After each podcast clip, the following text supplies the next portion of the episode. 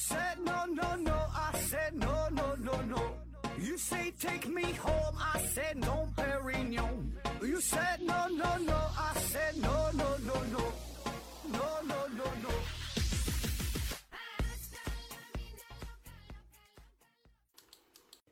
拼命探索，不计后果。欢迎您收听《思考盒子》，本节目由喜马拉雅平台独家播出。呃，这一期呢，咱还是聊一聊世界上那些著名的科技类的杂志啊、期刊。前边呢讲了自然科学，这一期呢自然就是轮到了 Cell 哈细胞，细胞啊。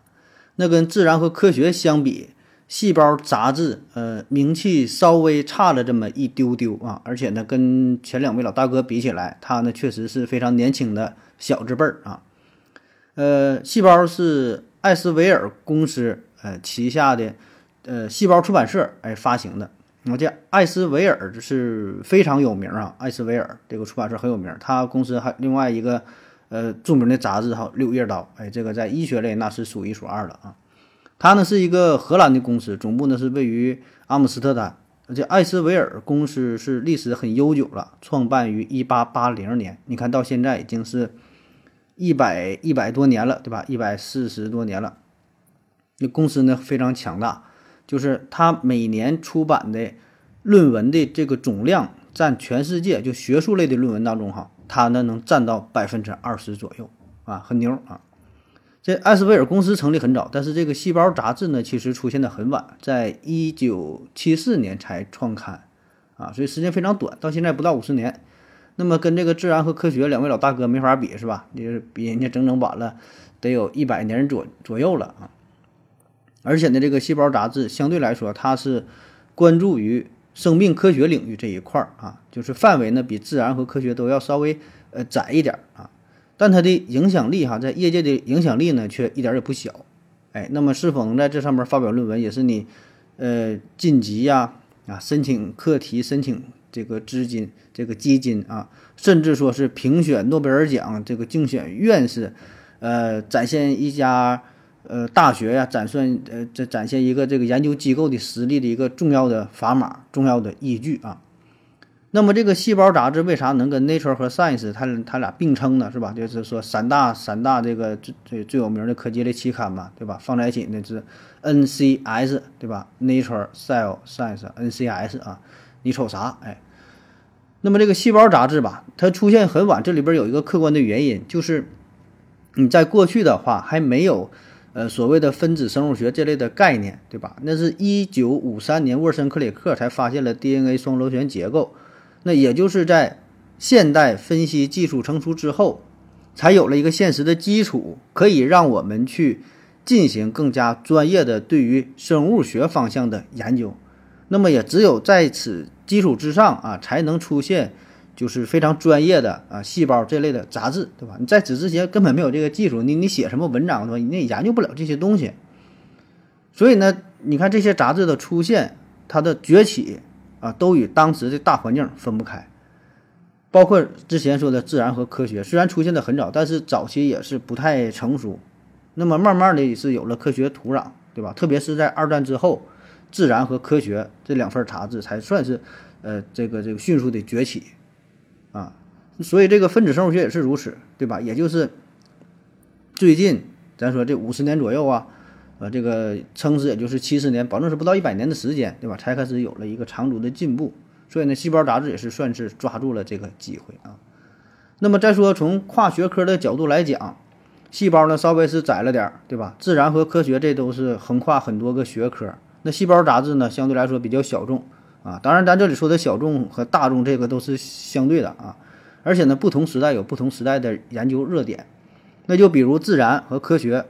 它呢可以涵盖几乎所有的学科，对吧？任何专业，你有什么重大的发现、发明，有什么研究，都可以在这上边儿这这个刊登你的论文啊。但是我们会发现一个问题，就是在最近相当长的这么一段时间之内，生物学领域的内容占据了相当大的一部分，包括说在自然和科学上边，生物学的话题哎也是占了相当大的比重。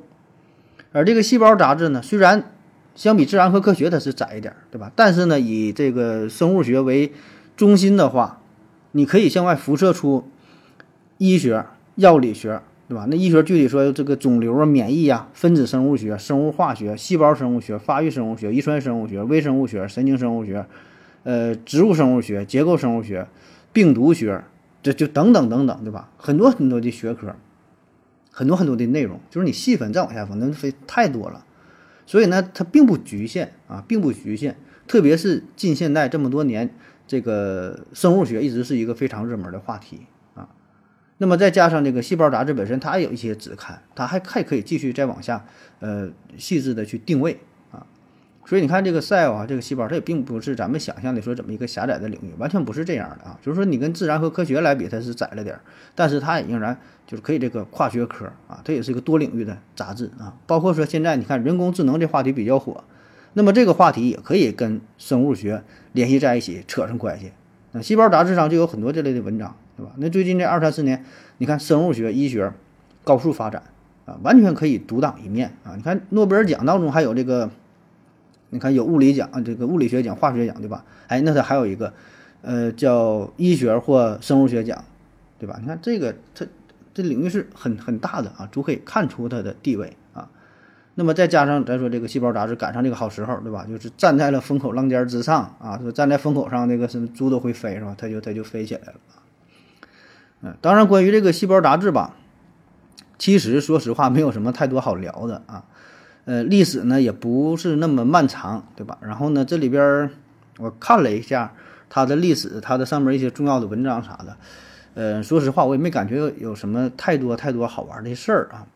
但是为了咱们节目的延续性，对吧？咱选题基本的一一系列节目基本都得做个三期到四期啊，然后内容呢是相关的啊，所以为了节目的完整性、连续性，聊完科学，聊完这个自然，那必须得做一期这个细胞，对吧？要不然你这不给他面子啊。但问题是呢，这玩意儿就没啥可讲的，是吧？就这个太专业的事儿吧，呃，给你讲了呢，就你们也听不懂。啊，最主要的是我也不会啊，就他这个论文，你说拿一篇夸夸夸念这玩意儿，这催眠效果，这这太太好了是吧？所以怎么办哈？我一看这期节目，它保证是不够了哈，这期十分钟都讲不了哈，干点啥呢？扯点没用的嘛哈，整点乱七八糟的啊。嗯，先说说咱们国家自己的事儿哈，就是聊一聊咱国家现在咱的这个自己办的学术期刊，跟人家国际上这些著名的顶级的品牌。有多大的差距？然后呢，我们应该从哪一方面去努力？怎么去朝着这个这个顶级杂志啊，咱去追赶？那随着这些年，你看咱这个科技水平确实是不断的提高，对吧？在科技上面有很多重大的呃突破。那咱国家的学术论文的数量也在大幅度的增长。那早在二零一六年的时候，咱国家论文的总数量，每年发表论文数哈，已经超过了美国啊，全球第一。而且在二零一八年、二零一九年连续两年也都是位列 世界第一啊！这几年嘛，基本就是第一、第二的水平，对吧？除了美国，这这基本也没人能干过咱们啊！论文数量很多，你看在二零一九年的时候，咱国家论文总数量是四万，呃，四十呃四十七万一千三百六十七篇，美国呢是三十九万三千七百九十四篇，差了八万篇左右呢，哎，所以这个数量是非常多啊。嗯，但是数量上去了，这个质量如何呢？这就很难去说了哈。那根据这个 Web of Science 统计，在这个 SCI 就是科学引文索引和 SSCI 社会科学呃引文索引，就是这个收录的一万多个期刊当中哈，它这里边一共是收录一万两千八百五十六种期刊，在这里边呢，来自中国的只占二百五十五种啊，这个比例是非常低了，这个还不到百分之二。也就是说，你这个很多这个论文，你并没有被这个 SCI、SSCI 所所所所收录啊。那你不被它收录的话，就说明你整体的质量还是有待提升的啊，质量上还是稍微差了一些啊。那有人可能会说了啊，那也看到一些数据啊，说咱们这个论文就是什么被引用量啥的也是明显提升，这不也还行吗？啊？那一个论文是否能被引用，这确实可以在一定层面说明它的水平，对吧？你被人引用了，就说明得到了认可呀。呃，确实咱们的这个论文被引用量啊，这个也是在提升啊，也是也是不低啊。但这里边呢，就是因为咱们人口基数大啊，咱的论文多啊，很多论文呢也都是自产自销，自己跟自己玩，你问我，你引我，我引你啊，所以这个含金量呢，这个也是有待进一步考察的啊。当然，话说回来，这么多年呢，呃，咱国家现在也有很多非常优秀的杂志期刊啊，比如说《Cell Research》啊，比如说《Cell Discovery》啊，就是细胞细胞研究、细胞发现嘛，还有这个《Protein and Cell》啊，蛋白质和细胞啊，还有《国家科学评论》呃 NS 二啊，还有这个呃《科学通报》。这几份杂志都是相当有影响力的啊，在国际上也是很有影响力的啊，而且从它的影响因子来看，分数呢也不低啊。比如说《国家科学评论》，它的影响因子已经达到了十六期左右啊，这已经相当高了，基本的已经超过了美国呃科学院院报，美国科学院 PNAS 啊，这也是很有名的啊。这个 PNAS 它的影响因子一般就是在十左右哈，也挺高。你看，但咱的比它还高啊。当然了，这个影响因子只是一方面，也不能看看这个东西，对吧？咱这个学术地位，那跟美国科学院院报还是存在很大的差距啊。美国科学院院报那说，咱们这期说是这系列说是三大期刊嘛，对吧？自然科学细胞，如果说四大期刊再加上一个的话，基本就是美国科学院院报了啊。那之所以这个美国科学院院报没有这个 NCS 这么出名哈，我感觉可能是因为名字比较长，对吧？自然科学细胞都有俩字儿啊。这什么美国科学院报这玩意儿名儿太长不好记啊。那刚才咱说的中国这些期刊呢，呃，这几个有名的哈，也都是英文版的啊，它也是接受国际投稿，就外国人也可以往咱这投稿啊，你就写写用这个英文啊。那有人可能会问了哈，那在咱国内自己办的这个期刊，为啥还要用英文啊？狗长鸡就整洋事儿是吧？这不有点崇洋媚外嘛啊？咱中国人自己写论文，为啥要用英语去写，对吧？自己折磨自己干啥啊？那甚至就是咱在咱国内创办，然后呢，中国人也是投稿，然后你你还得翻译过来翻译过去，对吧？你这这个这个这个为啥费这个劲儿啊？呃，这个呢其实也好理解，就是毕竟现在科学圈交流吧，使用的语言还是以英语为主啊，而且这种情况我觉得还会继续持续很长时间，就这种历史的惯性很难在短时间之内去转变。对吧？欧美那些国家，它在科技上的影响力还会继续呃传承下去很多年，对吧？这个是一种必然，对吧？那因为这个这个这个科学研究啊，这个传播呀，这个交流，那现在呢是全球化的行为啊，不是说你几个国家几个科学家的研究。那从目前的大环境来看，咱们仅限于自己说用汉语这种母语进行交流的话，那显然是不够的，对吧？就是你只能说在自己圈圈里玩小打小闹还行，对吧？你想走出去，你想跟别人交流，必然的还是得用到英语。你放眼全世界，也不只是中国呀。你像德国啊，像日本，对吧？像其他这些很发达的国家，法国等等，他想在学术圈内进行交流，那他也得使用英语这种语言啊。那根据不完全统计说，在所有学这个科学类的这个这个科技类的期刊啊，英语的使用的。占比是百分之九十八啊，基本的都这都都是英语啊。我记得咱们上学的时候，就老师经常讲嘛，说全世界使用呃就是人数最多的语言呢是咱们汉语啊。原因很简单，就是咱中国人多，对吧？但是很局限啊，主要就是亚洲咱们咱咱华人圈这个圈子是吧？但使用最广的是啥呢？是英语啊，人不最多，但是它范围最广啊，因为它人家这个实力强，再加上之前它这个殖民扩张、殖民统治。国际化的贸易，对吧？影响力很大啊，所以全球二百个国家，那一百多个国家都使用英语啊，很多也是把它当做官方语言。所以目前国际上各种交流仍然是以英语作为语言的基础啊，不管是经济方面、政治方面、科技方面，对吧？都不例外啊。所以咱中国也是如此，对吧？你不可能中国人写论文你用汉语写，日本人用用用日语写，泰国人用泰语写，萨瓦迪卡，对吧？这玩意就乱套了啊。当然，这个这个。嗯，话说回来了，对吧？这个咱该办外语的，该办这个这个英文的这个学术期刊，面向国际，哎，这不当咱们也办中文的期刊，咱也有呢，咱啥样也啥样都有啊。毕竟这是一个很大的市场需求，对吧？不管是对于读者来说，对于作者来说，呃，特别有很多大学生、研究生啊，为了毕业啊，说了直白点，就是为了充数，整这么一个论文，也得满足这类人群的要求。啊，所以你看，现在有大量大量的中文的期刊啊。当然，说实话啊，说的也不怕得罪人，这玩意儿就是比较比较垃圾，对吧？总有总有一些，总有一款这个垃圾的杂志可以满足你的要求啊。好了，咱休息一会儿啊。我要跟正南去尿尿，你要不要一起去啊？我也要去。哎，风姐，我要跟正南、阿呆一起去尿尿，你要不要一起去啊？嗯，好了，喝了口水回来，咱们继续聊啊。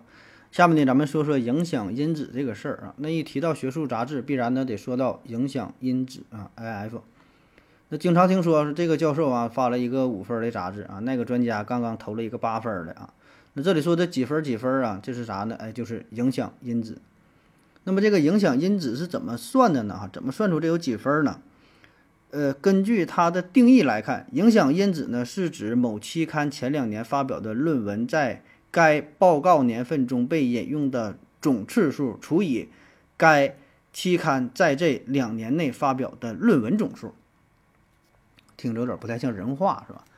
呃，简单的说呀，就是影响因子呢，就是考量一份杂志它发出来的这个论文被引用的情况啊。咱们看这些科技类的杂志，对吧？一般前面都有引文，后边呢有一大堆参考文献啊。这个参考文献少则几篇、十几篇，多则几十篇，啊，这样呢也就显得自己的文章这个有理有据，是吧？然后呢，这信源呢非常可靠，对吧？哎，这这个不是我说的，你看咱这都有参考文参考文献啊。呃，因为确实啊，咱说做科研的话，你搞研究啊，必须呢得是，你得参照前人的。工作的成果，对吧？没有谁说自己一下全都是从头开始，那也不现实，都得是在前人的这个基础之上做出一点点的改进啊。这科学从来不是孤立的，它一定是延续的，一一定是站在了前人的这个肩膀上啊。那同样，你写文章自然就会用到别人的东西，哎，那反过来呢，你写出的文章呢，别人也会引用啊。当然，前提得是写的比较好，对吧？大伙儿呢认可你，哎，觉得你这个写，哎，这个不错啊，别人也会引用你啊。所以呢，这个就是互相引，你引用他，他引用你。那么谁写的越好，就被引用的越多呗。那么在这种情况下，你这个杂志上发表的文章都是经常被别人引用的，从一个侧面也表明你这个杂志的水平很高，对吧？你这质量质量很优秀啊。换句话说，反过来，如果你这个杂志写完发了一百个文章，一一个一个用的没有，那看这什么玩意儿，没人引用这文章，那说明你这个杂志就很垃圾。啊，就像咱很多，呃，大学生对吧？为了毕业啥的投的那种文章，那个引用率基本就没啥引用了啊，谁引用你是吧？那么具体如何计算啊？嗯，举个例子就明白了。比如说，二零二一年，一本杂志，他说他的这个影响因子是多少？实际上呢是二零二零年的的引用的数啊。那么二零二零年引用的并不是他当年的文章。而是再往前推两年，就是二零一八年和二零一九年这两年，所有发表的文章在二零二零年被引用的总次数，然后再除以二零一八年和二零一九年这个杂志发表的所有文章的数量，啊，大致就是这个意思哈。反正具体计算里边有点复杂哈，领悟一下这个思想也就 OK 了啊。就是看你这个被引被引用的这个这个数啊。那咱这一系列提到的这几本著名的哈自然科学细胞，它的影响因子大约是多少呢？基本呢，也就是在四十分左右啊，四十分左右。当然，这个四十分是这相相当高的分了哈，相当高的分了。一般杂志能达到个五分八分的，那就了不地了啊，就已经已经可以了啊。嗯，是这说谁要发一个 SCI 哈，能达到十分，那就我估计在他们学校，呃，应该算是挺出名了哈，在一家单位那都是挺出名的人了。那是很难发，那三分两分练的都费劲啊。但说这个四十分啊，这也不是什么，不是最高分啊。那有挺多杂志能干到一百多分啊。介绍一个比较有名的，有一本杂志哈，C A 杠 A Cancer Journal for Clinicness，叫临床医师癌症杂志啊，临床医师癌症杂志啊。它的影响因子呢，平平常常，一般都是一百多分儿吧，啊，那在二零二零年的时候，这个影响因子达到了令人发指的五百零八分啊，五百零八分，后边小数点后还有还有几几几啊，大致是五百零八，记着这个数啊。那一般杂志连这个零头呢都赶不上哈，能达到八分就行了，它干五百零八啊。当然这个是比较另类、比较罕见的神刊哈，这样的并不多啊，能能能过百分的好像也没有几个吧啊，对，这比较罕见的啊。那为啥他这个分这么高？哎，这能算出来呀。第一呢，就是说他这个论文数量发表的论文数量很少，每年也就是一共就啊，就一年发表的总论文数也就二三十篇，这非常少了。咱看咱有一些垃圾杂志，这一期就能干出感觉七八十篇、五六十篇应该有吧啊。咱说这个呃临床医师呃杂啊癌症杂志，这简称叫 CA 了啊，这 CA 嘛，一说 CA 都都知道。它这 CA 呢是双月刊，一年呢发六期啊，就每期文章呢也就是三四篇、四五篇到头了啊，所以一年下来也就二十多篇、三十篇左右的文章啊，所以这个发表论文的数量。极少啊，那根据刚才说的那个公式，对吧？引用的数除以这个论文的数量，那你你你这个论文数量本身就很小，就分母啊，分母小啊，分母小，算出来的数就容易大，是吧？这一方面，另一方面呢，它的分子大啊。那分子是怎么算的呢？它这个杂志每年至少都会有一个腰篇啊，腰啊，腰定的腰。那所谓腰篇呢，就是它的这个引用数会高到不可思议的地步，而且每年都是这样。哎，为啥呢？因为这个系每年都会刊登一篇的《Cancer Statistics》。嗯，我的发音你就你就当能听懂啊。这是关于癌症的数据统计啊，statistics 啊，统计啊，癌症统计，这就是相当于一个权威统计的发布。每年他得把这一年的关于癌症的数据，呃，这个什么病死率啊，什么发生率啊，什么致病的相关因素啊，哎，这么一个总结。那是一个权威的发布，大伙儿都看呐，全世界所有关于癌症的论文。那你都得参考人家这篇文章，你就别人你想写论文啊，咱说就是写关于这个医学、关于癌症这方面论文，你多多少少的都得引用一下这个数据，因为因为人家权威啊，人家还新呢，对吧？你不能说你二零二二年你现在写个文章，我参我参考一个一九八三年的数据，你没啥意义，对吧？你保证得。看这个最新的这一两年的，对吧？你想写什么前列腺癌，你想写这膀胱癌，你保证得看这个新的数据，对吧？看看现在这个发病率是多少，因为这个，呃，这个用什么方式去治疗，呃，治疗后五年生存率是多少，有个什么什么比较，对吧？那些文章、写论文，一般开头都不都这么说吗？众所周知，比方比如说阴茎癌，众所周知，阴茎癌啊是男性比较常见的常见的恶性肿瘤，啊，近年来其发病率啊有逐年上升的趋势。目前啊，在咱亚洲人群当中，发病率大约是百分之多少多少？你不得写这个数吗？对吧？开篇不得有这么一句吗？那么你这句话从哪来的？你这数从哪来的？就是 C 上，人家使用人家这个权威的参考的数据。那必然得引用它。那说别的那也不准，也也也不新。你当然也可以参考教科书，对吧？教科书这玩意儿，那你说这这个准不准？当然挺准，对吧？但问题是这玩意儿老啊，啊，教科书它几年更新一回，这数据保证是很慢啊。所以这个 CA 最新的、最准的、最权威的都得用。所以他每年这么一篇文章，那大伙儿都得用，啊？都得用这文章。所以这个是它影响因子高的一个最大的秘密啊。比如说这二零一九年它这篇呃 Cancer Statistics 这二零一九。引用多少回？六千六百七十二回啊！一篇文章被引了六千来回啊，不敢想象啊！排名第二的文章才引了五百多次啊，根本不是一个数量级啊，差十倍还多啊！那类似的现象在其他的杂志上也曾经发生过啊，呃，但只是偶尔发生，这事儿不可复制啊。比如说，在一个呃阿阿查塞塞泰，就是叫什么晶体学报吧，大概是这意思，翻翻译过来是晶体学报什么玩意儿。这么一个杂志，反正啊，本来这个杂志是一个默默无闻的小杂志啊，在二零零八年影响因子呢大约只有二点多啊，基本就这个水平。那在二零零九年，它的影响因子突然飙升到惊人的四十九点九二六啊，也干到将近五十了啊，这比这个自然科学这些都高啊。但是并不是它整体质量提升了啊，原因只是在二零零八年它发表了一篇文章，这篇文章也不知道怎么的被引用了超过六千多回。啊，所以一下就把整个这个期刊这个分儿啊，就给就给提上去了，啊，很神啊，就这么一个神作啊。但是这种情况属于可遇不可求，就是昙花一现啊。大伙儿呢把就是一个笑谈而已吧，是吧？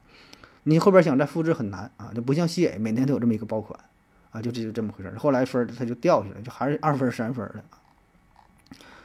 所以呢，这个如此说来哈，咱们过于重视就看重这个影响因子这个事儿吧。嗯，也就是没有什么太大的意义哈，甚至说啊，有人说我真的在这个视野上面，呃，发了一个文章啊，也也不见得就是说的是怎么特别就惊为天人的事儿啊。你比如说你在这个临床医学癌症杂志啊，在视野上面发了一个文章，然后你跟人家吹牛逼，那确实挺好使。哎，说哥们儿，我就发了一个文章啊，一百多分的文章。我这一话一说出去，我靠，这这太牛逼了，这得是啥水平？说能发个一百多分的文章，不敢想象，挺吓人啊。但是这并不意味着你这个杂志被引用了多少多少回，被被传的多么多么广，是吧？可能你这个杂志根本没有人看啊，是叫背靠背靠大树好乘凉，是吧？你是因为这个杂志好啊，就是每年这个西野上面都有很多论文，就就被引用几次的，甚至没被引用的，咱说它也有，那不是篇篇都好，篇篇都都经典啊。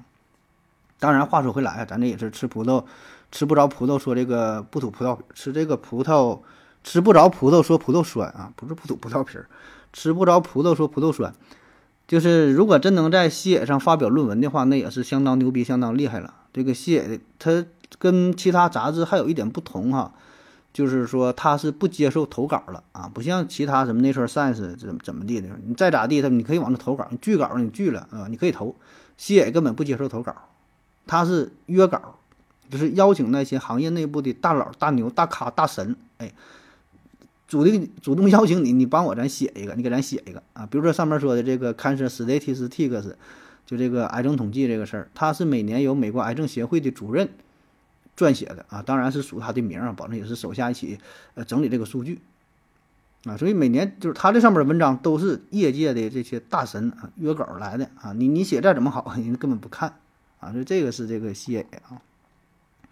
那为啥说这个写这份杂志啊？就是说想说明一个事儿啊，这个影响因子重要吗？很重要，对吧？它可以从一个侧面评判出你一个杂志的呃一些质量吧，可可以反映出一些东西啊。但是它绝对不是评判一份杂志好坏的唯一标准啊，甚至算不上是最重要的标准，对吧？因为这个这个分儿这个分数的话，就是有高有低，这里边吧。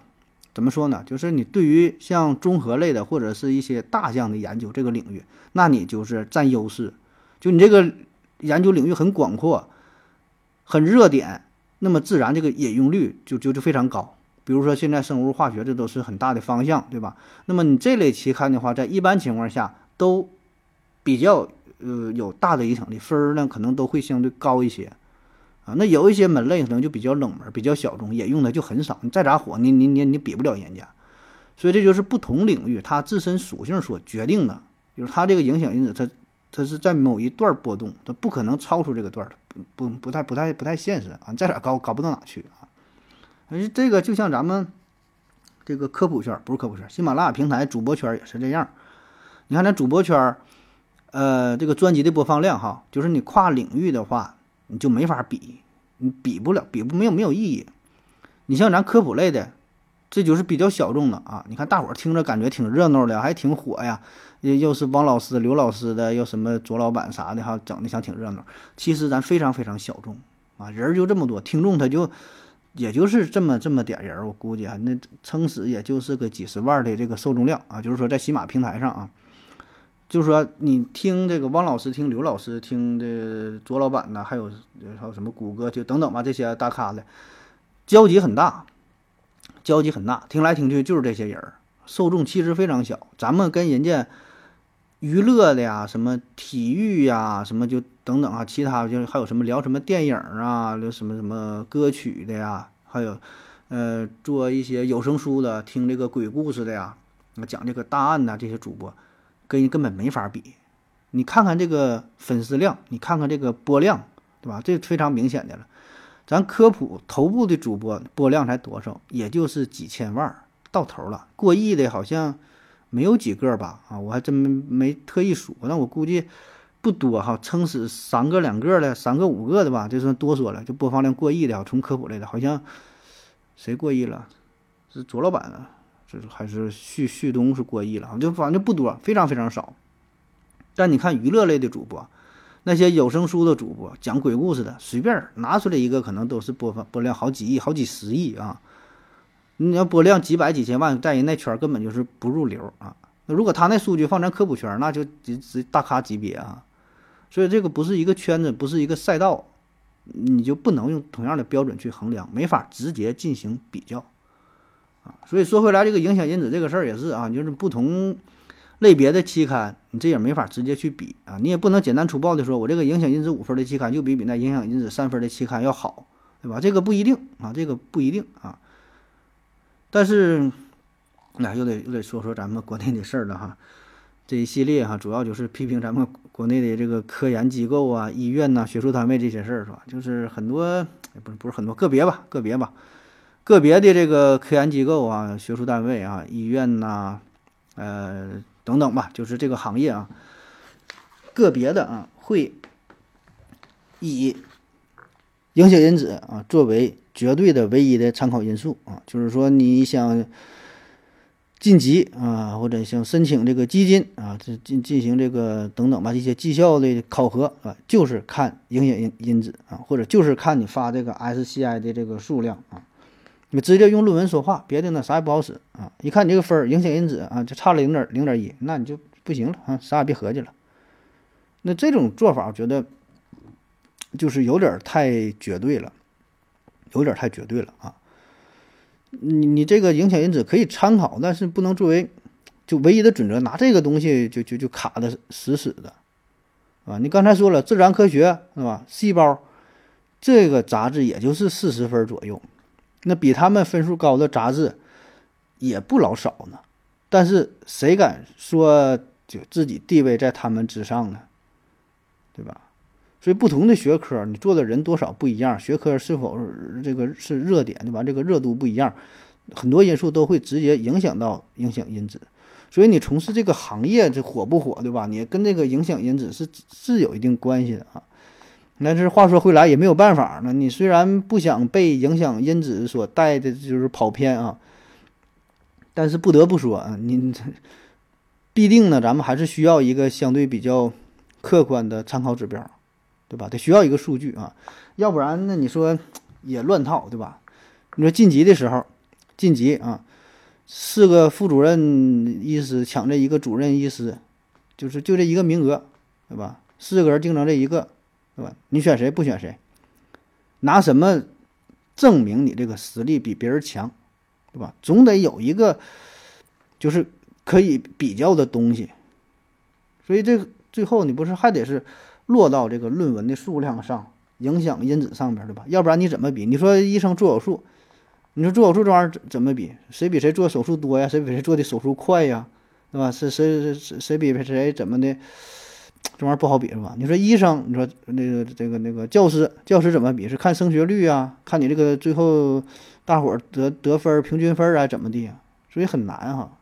最后嘛，还是得落到这个论文上，影响因子上，也没办法。啊，这就是咱现在一个怪圈儿，你现状就是如此，人人骂，但是呢，人人追，对吧？你想在这圈子里混，你就躲不开，你就绕不过去啊。除非有的人对吧，老子就是牛逼，老子就他妈不晋级，我就这样了啊，我什么论文也不写，我啥实验也不做，爱咋地咋地啊。当然了，这种人极少，对吧？你没有这玩意儿，那你说到最后那不挣钱呢，对吧？你不挣钱，那这这大伙儿都明白了啊。那接下来咱再说说这个 SCI 啊，刚才说这个影响因子，然后说 SCI，SCI，刚才提到了咱这个进入新世纪之后，对吧？这二十多年，中国的这个科技迅猛的发展，然后呃，论文呢也是跟着暴涨啊，论文暴涨的。那为什么会这样哈？是咱们真的就是科技突飞猛进啊，瞬间就成为了世界一流嘛？然后导致了科技类的论文啊这个数量世界第一。还是说有其他的原因的啊啊！当然，再说这个科技的增长，保证是在这里边起到了一个巨大的推动的作用哈。但是呢，我觉得这个这还不足以让论文暴涨啊，还不足以让论文暴涨啊。这个论文的直线增长啊，这个背后一定是有其他的原因啊。什么原因呢？就是这个 SCI 啊，SCI 这背后是一个巨大的推手，起到了一个很强烈的一个引导的作用。而且呢，这个强烈到已经是有点过分的这个这个地步了啊！嗯，啥是 SCI 啊？科学引文索引，Science Citation in Index Index，就反正就这么就这意思吧？SCI 就一个缩写啊，科学引文索引。这个呢是叫尤金·加菲尔德哈。尤金·加菲尔德这老伙是在一九五七年啊，在美国费城创办的一个引文数据库啊。呃，这啥意思？就是除了这个 ICI 吧，嗯，还有这个 EI 工程索引啊，还有这个 ISTP 啊科技会议录索引啊，这是世界著名的三大科技文献索引系统，呃，也是国际公认的进行科学统计和科学评价的主要的索引工具啊。所谓这个索引呢，科学索引这些呢，它就是把全世界出版的。这 ICI 就是收录了关于这个数学啊、物理啊、化学呀、农业、林业、医学、生命科学、天文、地理、环境、材料、工程技术等等等等，就是自然科学方面的各个学科的啊这些核心期刊，它都给你综合在一起，哎，归入这一块堆儿。然后呢，他就对这些呢进行一个一个综合的整理。那么，所谓你发了 ICI，就是说你发的这个。一篇文章，一个论文，在这个杂志上，这个杂志是被这个 SCI 这个整个这个系统被这个数据库所收录的啊。那么它收录的，人家是也有选择的，不是什么杂志你都都是 SCI。你你整个什么读者等整个故事会意林，对吧？你这玩意儿呢，人家不能要啊，保证是科学类的，而且呢还得有一定档次，你的水平差不多，人家才能收录成为 SCI 名下的这个杂志啊。然后你往这个上面呢就发这个发你的这个论文啊，你就发 SCI 了。那我国呢是从上世纪八十年代开始引进的 SCI 这个体系，最早呢是从南京大学开始的啊。当时呢是南京大学的校长叫做曲钦岳啊，那曲老爷子也是很厉害，是中国科学院院士、天体物理学家啊。那当时引进这个 SCI 的系统主要有两个目的，第一呢就是当时中国这个学术界缺少一个客观的评价标准啊，咱没有这个标准，咱需要一个标准来进行一个相对客观的一个一个评估，哎，所以引用了这个体系啊。这是非常权威嘛，啊，这 ICI。第二呢，就是说咱们某些领域的专家呀，他不够用。你想想，上世纪八十年代，确实呢，咱有一些有一些学科、有些领域还是比较薄弱啊。那么没办法像国际上那样进行这个同行评审。说白了，我这个人一个人提出了想法，写了一个论文，那同行得去看一看啊，我你这个对不对呀？行不行啊？好不好啊？对吧？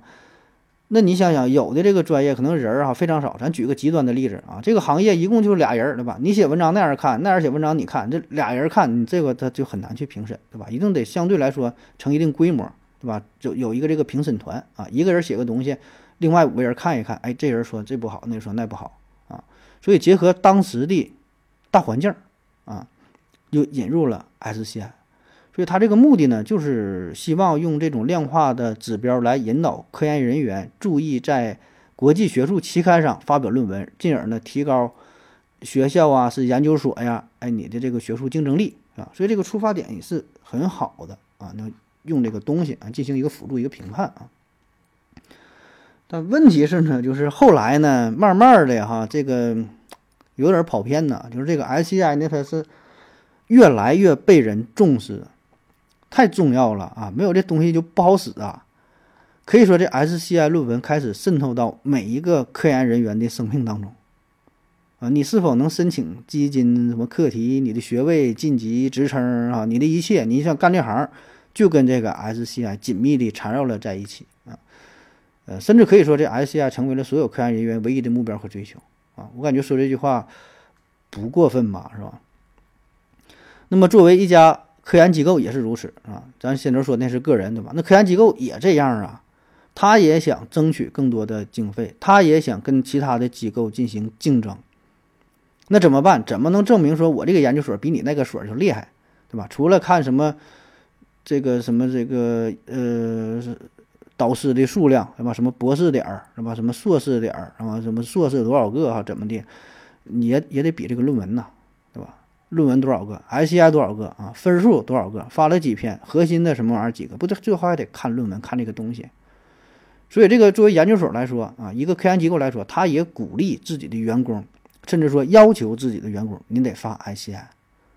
就像我刚毕业那阵儿哈，你看这都是十多年前，那个时候要求跟现在就不一样，现在要求越来越多啊。就比如说那个时候可能不要求 SCI，是一个。国家的什么核心期刊就行，后来要求 ICI 啊，但是不要求分啊，一篇就行。后来呢要求两篇，后来呢要求两篇都得是，比如说是零点五分以上哈，一分以上，就是这个要求是越来越多，越来越苛刻，是吧？所以这也不是说这个科研机构自己说的突发奇想，他也是为了跟别的这个研究机构也好啊，是医院也好啊，是大学也好啊，对吧？就是同行之间这个竞争啊，所以得要求你得有有有这个东西。所以这个时候就有点过度的依赖于 SCI，以此呢作为科研的唯一评判的标准，对吧？那么这样你就有点跑偏了，就是为了论文而论文，为了研究而研究，啊，甚至可以这样，对吧？一篇 SCI 拆成两篇，啊，或者是用点什么其他的方式，对吧？所以这根本就不是一个研究的初衷。你做这实验干啥？为了发 SCI，对吧？所以这这就是他目的啊。有一些人员呢是实在没办法，面临着巨大的压力怎么办啊？剑走偏锋啊，用一些非法手段发这个 SCI 啊，也有啊，也有啊，这都不不是不是这个少数的个案啊。所以面对这个问题吧，也是一直在努力啊，想想想要改一下啊。那在二零一四年啊，二零一四年十一月二十二号，北京大学医学人文研究院举办了 SCI 论文与医疗教学的全国学术研讨会啊。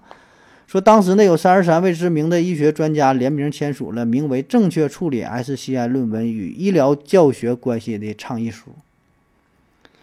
呃，指出啊，说单用 SCI 这个指标来决定以。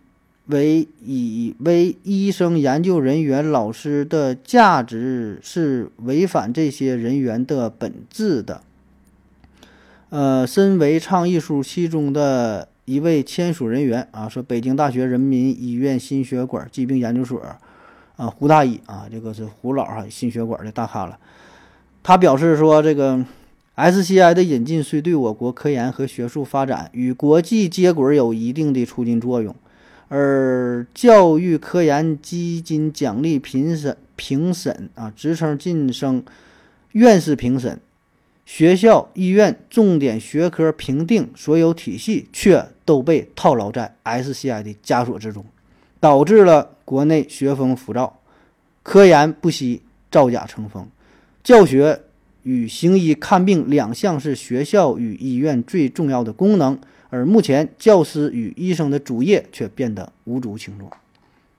说的是这个这个句句见血啊，入木三分啊，非常深刻，就是这个现状啊，就是这么个，就是这么这么这么这么个情况，是吧？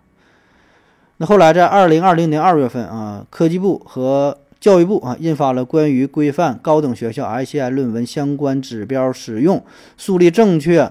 评价导向的若干意见啊，你看也是嘛，也是想，就是就是处理一下这个，就是转变一下这个事儿，是吧？那么这个文件呢，也是要破除 SCI 至上的观念，那以此呢作为突破口，拿出针对性强、操作性强的实招硬招，破除为论文啊，树立正确的评价导向啊，不能把 SCI 论文作为评价的标签儿。嗯，所以你看这些事儿吧，这个也是一直在做哈，一直也是在努力哈，想想想就破除这个为 SCI 至上的这个理论啊。但是这个问题，我觉得吧，这里边啥的，你破很容易啊，但这是一个破与立的问题，叫不破不立。你破除 SCI 至上理论不难啊，但问题是你破除这个体系，你不总得有一个评价体系。对吧？重视这个同行评价、分类评价、同行评审，包括说最后又是申请课题、基金晋级、职称评定、评定，还得有一套体系。所以你这个体系是啥呢？对吧？你不用 R 线，你用啥呢？对吧？你用那个能保证客观吗？能保证这个导向正确吗？啊，这个我觉得是更重要的。你看，本来这个 ICI 它也不是评价体系，ICI 这是美国创办的一个科学引文索引系统。本来它是一个属于分类数据库，是想服务于这些科研人员，为了方便你查找论文、检索论文、引用这个论文，然后说的有一个这个评分，有个这个影响因子，从客观上就是可以反映一下这个论文的引用的数量，对吧？就是这些数据，它出发点并不是用来评价你的学校的好坏，你的科研机构的好坏，啊，所以它它。一度被咱们学术圈是给架上了神坛，这跟他初衷是完全不一样的。所以究其根本，SCI 本质它就是一个文献索引的系统，它不是一个评价系统啊。当然，反过来说，它可以在一定程度上起到科研评价的作用，对吧？但是这种作用它一定是有局限性的，它一定是跑偏的，你顺着它来，一定是被误导的。所以咱们的科研，所有的研究的工作，你是医院就是治病也好，学校教学也好，研究机构你搞科研也好，你得有自己的目标，得有自己的方向，你知道自己应该干啥，对吧？你自己是干啥的，你不知道吗？你你是写论文的吗？对吧？当然不是，是吧？所以呢，这个 SCI 它不能成为就是一个排名游戏的核心呐，你不能把这个。当成毕生唯一的追求，对吧？当成自己的理想，是吧？当你回忆这一生的时候，我没有碌碌无为哈，我发了三篇 SCI，嗯，说的来气啊。所以咱就是冷静的思考思考啊，就想想，就这个问题我不说嘛，你不破不立啊。现在不是喊口号说的要就是破的问题，说不用 SCI 了，怎么怎么的不好啊？这破很简单。不用就完事儿了呗，不看 SCI 就完事儿了呗，不看这个影响因子完事儿了呗。问题是如何去立，对吧？不用这个体系，你用什么样的体系呢？你这个新体系从何而来呢？如何去建立呢？你这个体系啊，怎么能够起到一个好的引导的作用啊？能让大家就是叫不忘初心，砥砺前行。你这个初心是啥？是吧？就人嘛，他毕竟是一个感性的动物啊，不管是科研人员、科学家、医生、教师、呃、工程师啊等等各个行业啊，说到最后，你不是得活着这世上，你得是赚钱，你得生活，是吧？所以呢，你这东西处理不好，它又是一个一刀切的问题，啊。如果不看一下，全不看，然后如何呢？对吧？你没有一套完备的、合理的这个体系，你你换汤不换药，你还一样。人他都是有惰性的，都是有阴暗面的。你谁也不好，什么什么学者、专家、教授、院士，他都一样，对吧？你想仅靠这种道德的约束，一定是不靠谱的啊！这年头谁能做到什么板凳要坐十年冷，文章不写半句空？这就是一个违背人性的事儿。这玩意儿都是说说而已啊！全中国十四亿人，我估计能找出十四个这种人都不容易啊！这不可能的，是吧？所以。这问题的根本它不是说 SCI 这么简单，不是影响因子这么简单，这背后是一个价值导向的问题。所以，如果你这个价值导向这个问题你解决不了啊，你换什么评判标准没有用，你换一百个换一万，你都换汤不换药，换啥都一样。你不管什么系统什么体系，的最后啊，它里边大伙一定会找到这个漏洞，一波一波疯的找到这个漏洞，对吧？然后呢，拼命在这个上面做文章。根本他没把自己的重点、所有的精力、身心投入在科研本身上、教学本身上、医疗本身上、你研究本身上，对吧？这就是还是还是天天追求这些乱七八糟的东西吧。好了，咱休息会儿。我要跟正南去尿尿，你要不要一起去啊？我也要去。呃，风心，我要跟正南、阿呆一起去尿尿，你要不要一起去啊？嗯，尿过尿回来，咱们继续聊啊。那就在我整理这期文案的时候啊，学术圈出了这么一档子事儿啊，也是不大不小吧。呃，说以中国人民大学为首的几个985高校啊，都很有名的了，宣布呢退出世界高校排名啊，这个 QS 系统啊。当然，当你听到这期节目的时候，这事儿已经是发生一个多月、两个月，估计都能有了啊。呃，这是在今年五月六号。五月六号，中国人民大学正式官宣说退出世界大学排名 QS 这个系统，不再向相关机构提供材料啊。那么在此之前，其实兰州大学、南京大学都已经声明也是退出这个世界大学排名啊，不给你什么提供什么任何的数据啊，专心做自己的研究，避免受到各种排名的影响和左右。那么这个事儿一出来呢，大伙儿自然是。非常关心，对吧？这都是很有名的几所学校，而且正好呢，你看现在这不是高考刚刚刚刚结束啊？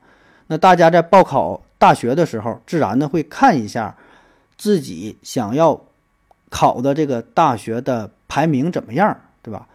呃，那那这就是很少很少数的一些学校，像清华北大，对吧？这个是咱心目中的泰山北斗，这不用看排名，对吧？基本就是第一、第二的水平了啊。但是呢，咱说绝大多数的学校不是那么有名的情况下，不是特别了解的情况下，你保证你得看一下这个排名咋样啊？甚至说想看一看这个在全世界的排名咋样，就好奇嘛，对吧？人都有这个这个心理啊，看一看啊。而这几所高校都是挺有名的，中国人民大学这个还退出了世界大学排名，哎，你这是。啥意思呢？是吧？是不跟他们玩了，是吧？所以呢，针对这起事件，呃，也是给咱们带来了挺多的思考。就是说，为什么退这个圈呢？啊，那么这个世界大学排名它是否足够权威吗？那这个是否它足够公平呢？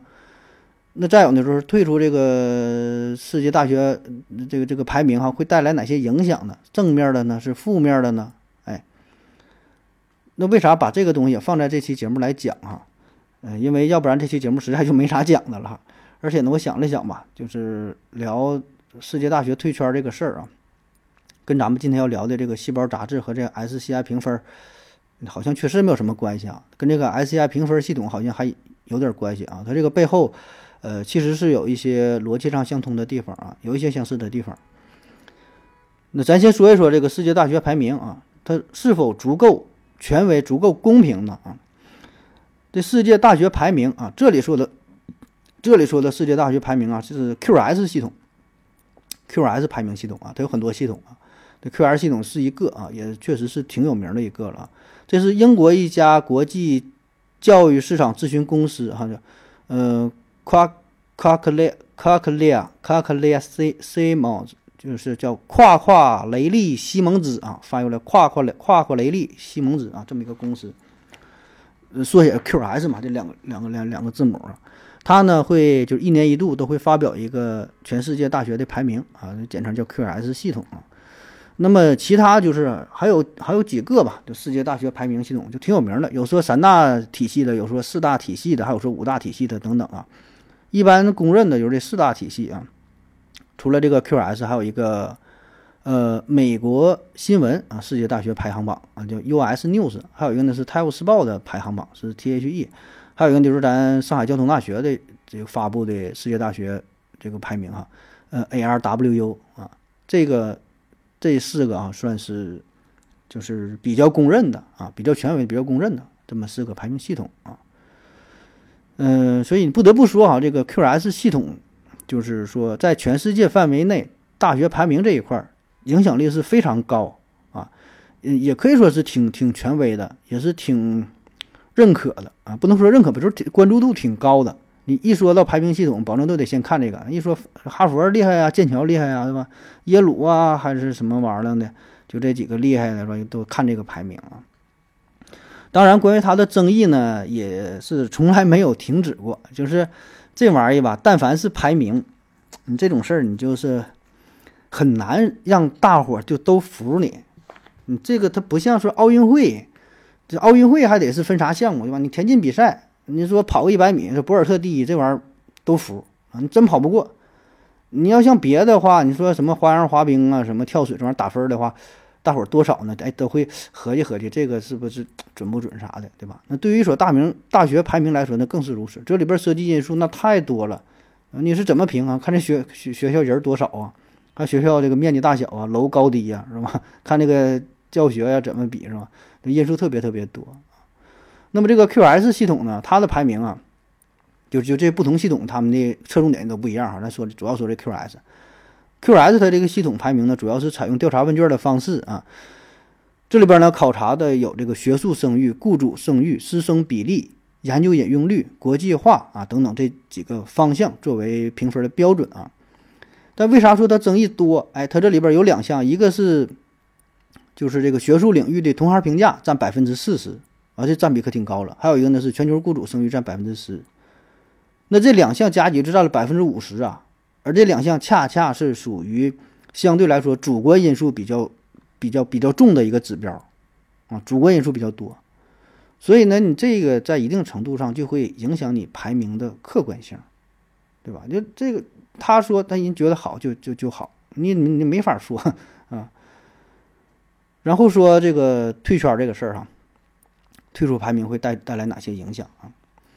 那这事儿一爆出来之后呢，在网上马上就是很快形成了泾渭分明的两派啊，一个是支持，一个是反对啊。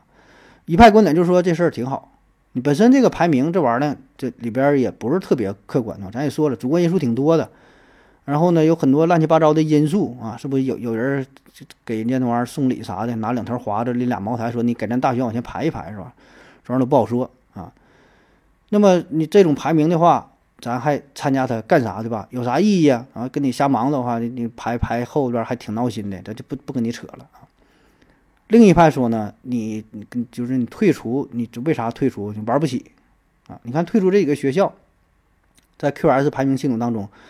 它都不是特别靠前，啊，那听着名气挺大，中国人民大学这好像挺厉害啊，但是在这里边呢，它不是特别靠前，哎，所以你这是不是有点玩玩不起、玩不过的意思啊？玩不过不玩了啊！我我这么努力啊，我实力还可以啊，哎，你给我排这么靠后，那去你妈的，我不跟你扯了啊！所以呢，有人说你这退出排名，你这不是自欺欺人吗？玩不过人家你就你就退了啊！所以这怎么说都有啊，而且确实就怎么说也都能说出几分道理啊。咱可以结合着这个退圈的这这几个，就是咱说的三个比较有代表性的大学，咱分别说一下。你看啊，中国人民大学有名吧，对吧？这中国是吧？清华、北大，这中国人民大学保证也能排上号的，排上前几的，而且综合排名基本保证是前十啊。有的是就是看不同分类吧，对吧？五六名的时候也有，有七八名，对吧？基本前十综综合实力前十应该应该是应该是有它啊，很强。可问题是呢，中国人民大学吧，它是属于。瘸腿的学校啊，不知道这么说是否合适？就是它是以人文为主，它理工科是它的缺项，特别是在二零二零年，中国人民大学强基计划招生，它是只招收文史类学生，不招收理工科学生。那这个在众多高校当中应该算是独一无二的，就就不跟你扯那个，不要理工，我就整这个文史类。那你这样的话，你参与大学综合院校排名上就很不占优势。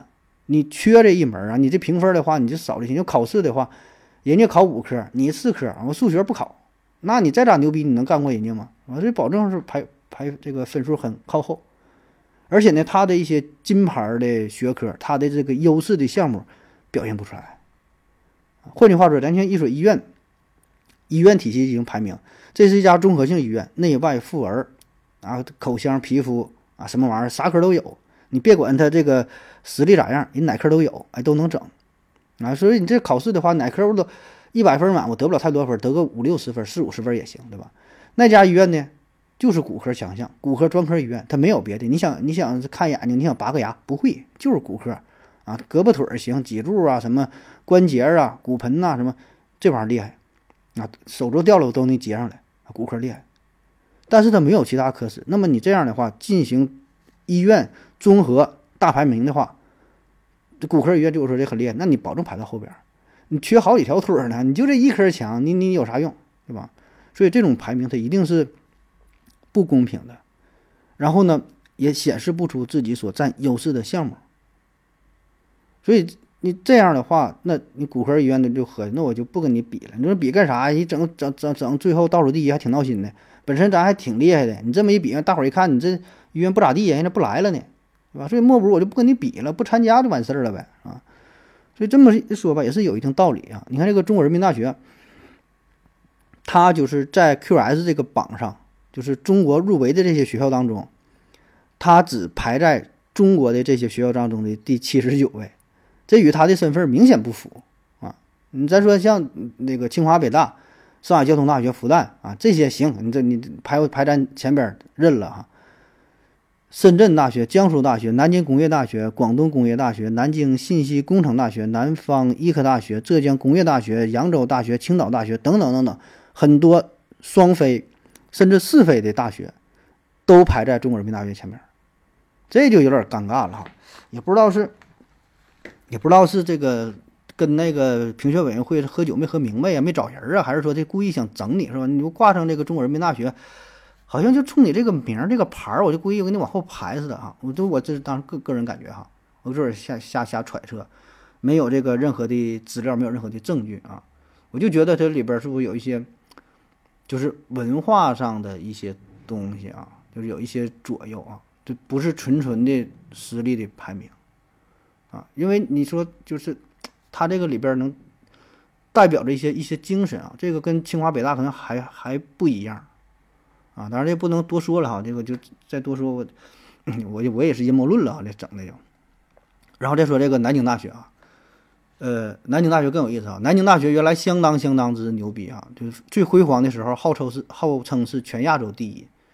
这这个南京大学不拆了吗？南京大学最原来的南京大学是拆成了十九所高校，现在说这个南京大学是原来南京大学的文学院和理学院啊，这不拆成十九个吗？拆成十九个，这里边有五个九八五，有七个二幺幺，啊，就是拆成这样，它还是还是九八五、二幺幺，还是双一流。啊，所以南京大学这个实力是相当相当之可以啊，呃，但是呢，它在华东五校当中吧，就是呃排名一直都不高啊。华东五校就是非常有名的五个学校啊，呃，复旦、上海交通、浙江大学、呃，中国科学技术大学啊，加上这个南京大学啊，这华东五校。华东五校里边，它基本就是垫底的水平。然后呢，在这个 QS 系统当中，排名更是一百多名靠后，一百一百几记不住，反正一百多名啊。所以这个跟他的身份呢。也是不不太相符啊！最后我就退圈，去你妈，不跟你玩了啊！眼不见心不烦，你要你排排瞎排啊！你再有兰州大学也是啊，兰州大学呢，它就比较尴尬，就是它这个实力可以啊，九八五二幺幺双一流，你看咱说这个都都是啊，都是很很牛的啊。但问题是呢，就是跟它所在的地理位置有关啊，就是哎，这也没办法。你说现在报考学校的时候，大伙儿想的。第一啊是看大学的名儿，然后说要看专业，对吧？但现在慢慢的就是大伙儿的观念有一些转变，呃，会着重考虑这个城市的问题啊。就是你看原来是说什么这个学校啊专业，你说白了你让我去清华，什么系都行，是吧？然后呢，有的是看重这个这个报的这个系的好坏啊，所以这个不一样哈。但是不得不说，现在就是学校这个城市这个问题呢，也是大伙儿侧重考虑的一个点，甚至是非常非常重要的一个点。换句话说，如果你你这个分数考不了什么特别好的学校，去不了什么特别好的专业，那莫不如咱找一个好的城市总可以吧？对吧？我我选个杭州，杭州挺多学校也行吧？对吧？去个上海，对吧？这就愿意去北京，去个北京，对吧？或者我去个深圳。我去个成都啊，去个重庆，啊，去个哪怕去个苏州，咱也不奔什么好学校、太好的专业，咱奔这个城市，这就足够吸引人了，对吧？去个什么厦门，去个武汉啊，这没没说到的，大伙儿这个这个见谅哈，我就不一一说了。就是这咱说，这里想表达就是有很多城市，它本身就自带魅力啊，这个属性，这是得加分。所以你在。这一点上，兰州大学是比较吃亏的，比较吃亏的。有些人不管说啥，你一说兰州大学，我什么九八五二幺，我就不去了。一说这地方，一想这地儿，我就本能就排斥，根本就不考虑，对吧？很多人报考的时候，你会说，你说考个考虑这个大西北去哪？不会，对吧？还有上期说的那个，这个这个西工大，对吧？很多人都不知道，我根本不会考虑这些地方。他保证是先紧着说自己就比较火的，啊，一线城市啊，然后是东南沿海，或者是自己省内去个什么省会，所以这样的话，对于兰州大学，它非常尴尬啊。九八五二幺幺双一流，本身实力也很强，但是呢，排名很靠后，是吧？甚至说排在了一些经济比较发达的地区的不那么有名的大学之后。所以既然这样。那我还跟你比个屁是吧？退圈，不排了，不跟你比了。所以这么一说吧，我就觉得，就是一所学校啊，就像一个人一样，对吧？都是有有一定性格的，有一定脾气的，有一定态度的。所以呢，很多网友也说嘛，这也是一个好的趋势，也是一个好的趋势。因为什么？你这种排名的时候吧，你想参加国际化的排名，你想往前排啊。那你必然或多或少的就会考虑到他的评判的标准，对吧？他的这个准则是什么呀？都有什么因素啊？那么对于一所学校来说，它的建设，它努力的方向也要做出一些牺牲。这里所谓的牺牲，就是会做一些与自己本身学校建设关系并不大的事儿，同时也会。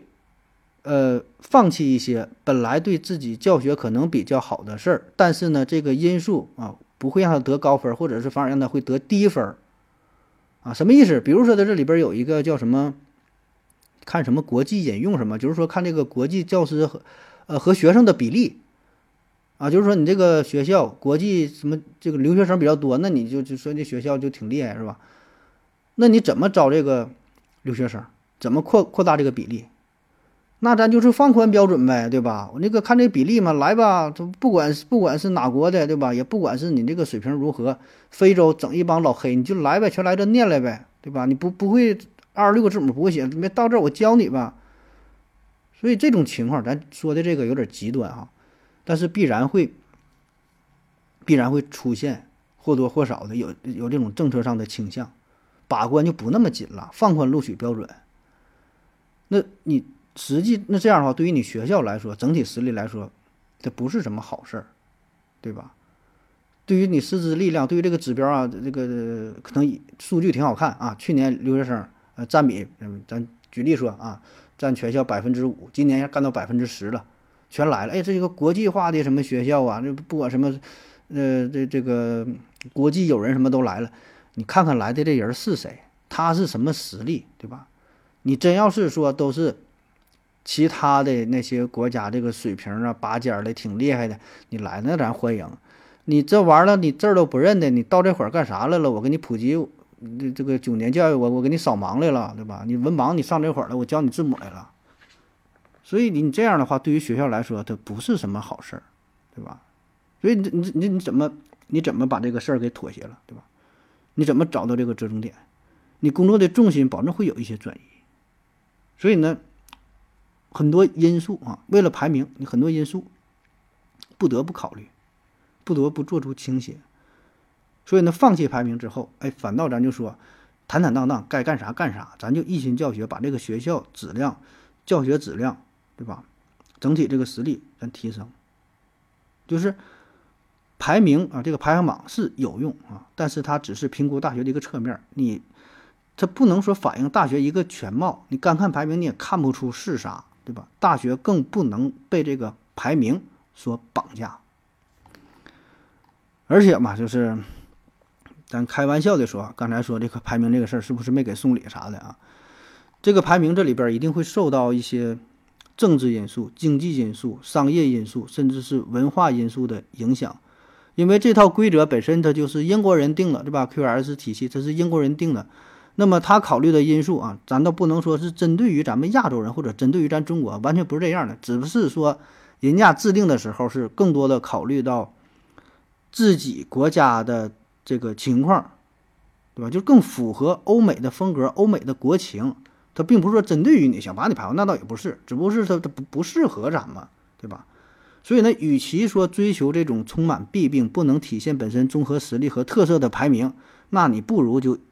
一如既往的踏踏实实的走好属于自己的路，与其为了追求虚无的荣耀和弱化自己的强项，不如静下心来，踏踏实实的做好教育，搞好科研，把自己的强项做好、做大、做强，凸显出来，对吧？那自己弱的地方，你可以适当去弥补啊，甚至说你不弥补也行，本身就弱嘛，那我就不做这个，那哪个行做哪个，把一个点做得好了，我这一个点做好，我甚至获获得一个诺贝尔奖，那不也挺好吗？不是说我这个。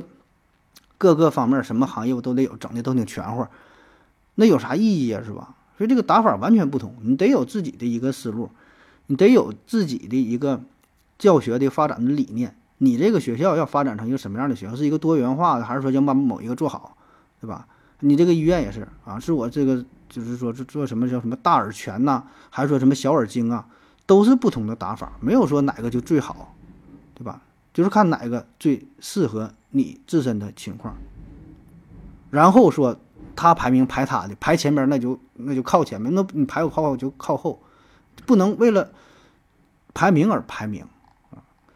当然啊，话说回来，咱不追求排名，咱退圈不等于闭关锁国，也不等于不跟外界沟通了啊。咱自己玩自己的，这这自己大学我怎么就就在国内怎么怎么地了，完全不是这样的，不是说不向世界学习了啊，而是说你把更多的时间、更多的精力投入到。更有效的、更有用的学习与沟流当与这个沟通交流当中，对吧？以一种更加开放、更加踏实的姿态去面对学术，去拥抱世界。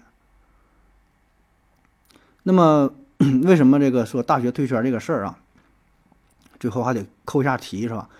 你再说这个发表 SCI 什么影响因子啊论文这个事儿，这个背后的逻辑是一样的。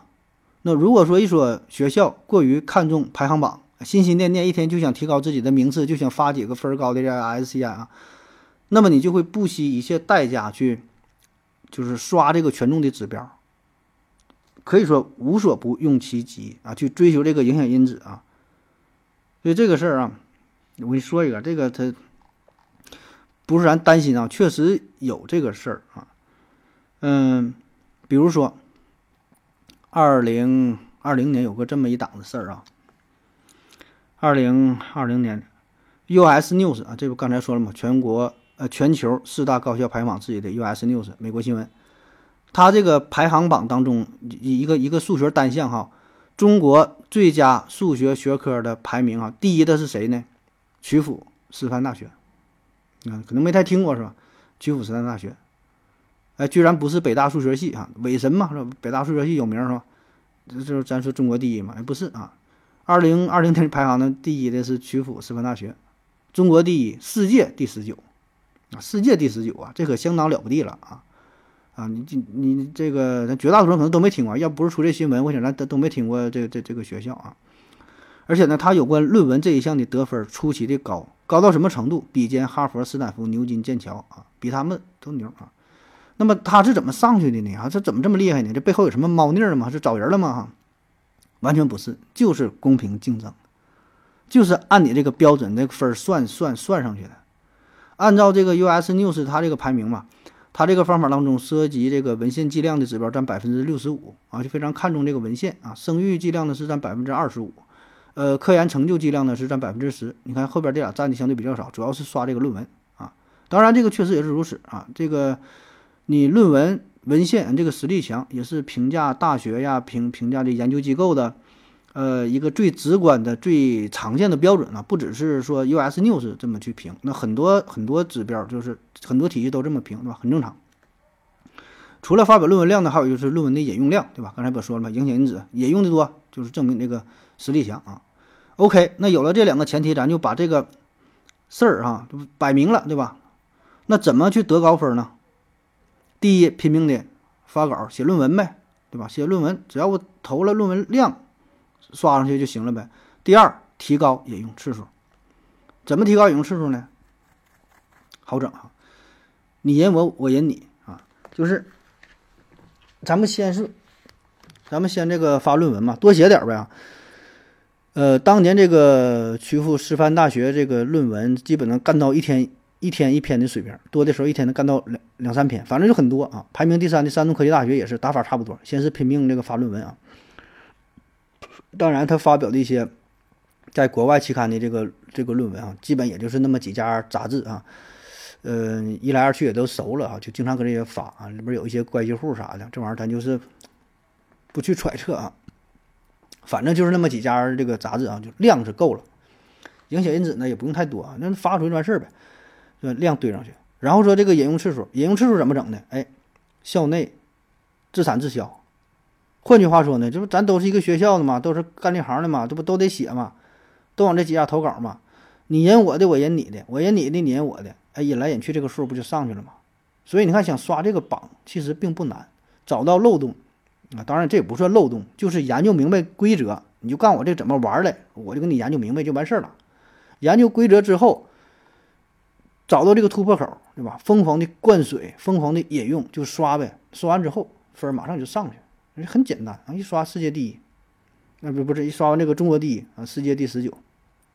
所以这一出来之后，这事儿呢，成为了全国人民啊，成为了全世界的笑谈啊，丢人丢到国外去了。所以你看，这个就已经脱离了一所大学的基本面，就是痴迷于榜单啊，已经这个心态已经扭曲了。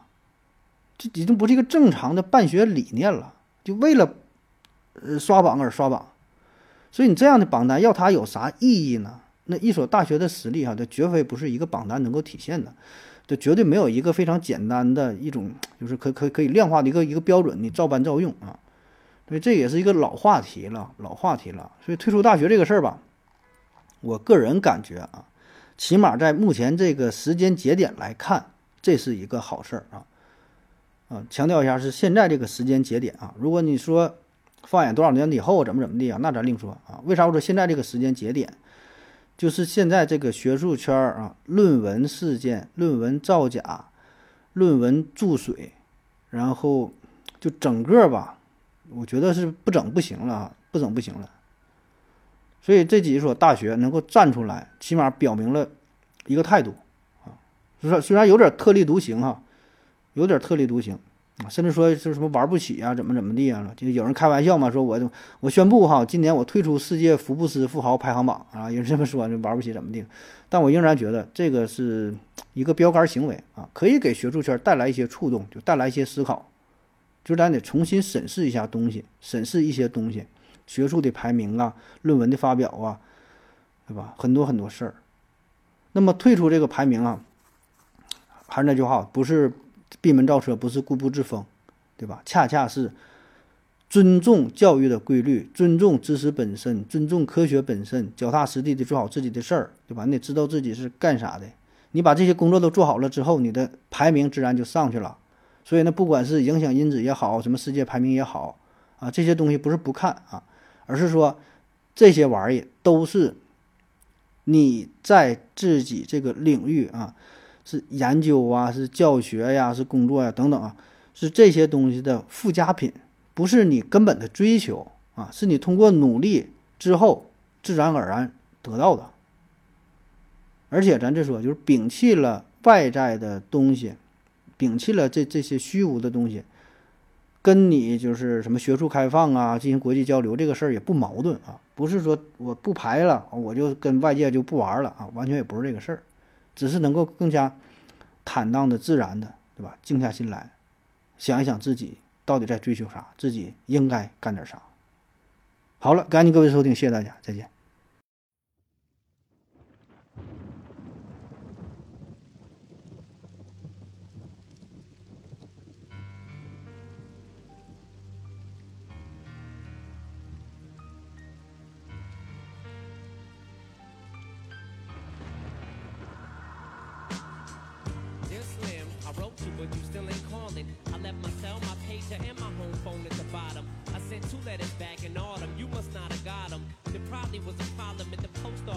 something. Sometimes I scribble the dresses too sloppy when I jot them. But anyways, it's epic. What's been up, man? How's your daughter? My girl was pregnant too. I'm about to be a father. If I have a daughter, guess what I'ma call her? I'ma name her Bonnie. I read about your Uncle Ronnie too, I'm sorry. I had a friend kill himself over some who didn't want him. I know you probably hear this every day, but I'm your biggest fan. I even got the underground stuff that you did with Scam. I got a room full of your posters and your pictures, man like the stuff you did with Ruckus too. That's bad. Anyways, I hope you get this, man. Hit me back. It's the chat. Truly yours, your biggest fan. This is Stan. The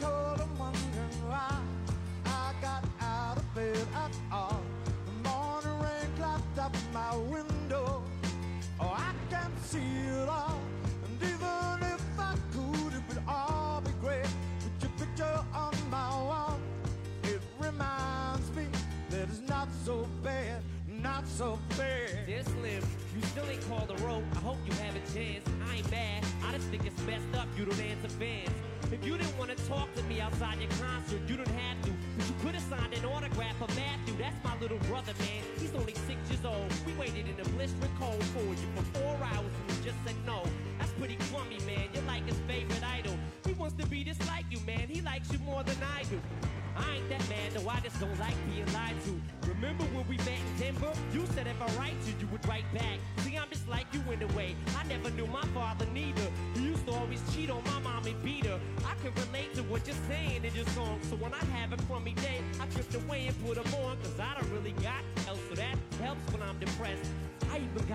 tattoo with your name across the chest. Sometimes I even cut myself to see how much it bleeds. It's like adrenaline. The pain is such a sudden rush for me. See, everything you say is real. And I respect you cause you tell it. My girlfriend's jealous cause I talk about you 24-7. But she don't know you like I know you slim. No one does. She don't know what it was like for people like us growing up. You gotta call me, man. I'll be the biggest fan you'll ever lose. Sincerely yours, Stan. P.S. We should be together too. My tea's gone cold, I'm wondering why. I got out of bed at all. The morning rain clouds up my window, and I can't see it all. And even if I could, it would all be great. But your picture on my wall, it reminds me that it's not so bad, not so bad. Dear mister, I'm too good to call or write my fans. This'll be the last package I ever send your ass. It's been six months and still no word. I don't deserve it. I know you got my last two letters. I wrote the addresses on them perfect. So this is my cassette I'm sending you. I hope you hear it. I'm in a car right now. I'm doing 90 on the freeway. Hey Slim, I drank a fifth of vodka. You dare me to drive? You know the song by Phil Collins in the air of the night about the guy who couldn't save that other guy from drowning, but did. The Phil saw it all, then at a show we found him. That's kinda how this is. You could have rescued me from drowning, now it's too late. I'm on a thousand downers now, I'm drowsy. And all I wanted was a lousy letter or call. I hope you know I ripped all of your pictures off the wall. I loved you, Slim. We could have been together. Think about it. You ruined it now. I hope you go to sleep and you dream about it. And when you dream, I hope you can't sleep and you scream about it. I hope your conscience eats at you and you can't breathe without me. See, Slim? Shut up. trying to talk. Hey, Slim. That's my girlfriend screaming in the trunk. But I didn't slit her throat. I just tied her up. See, I ain't like you. Cause if she suffocates, she'll suffer more. Then she'll die too. Well, gotta go. I'm almost at the bridge now. Oh shoot, I forgot. How am I supposed to send this tape out?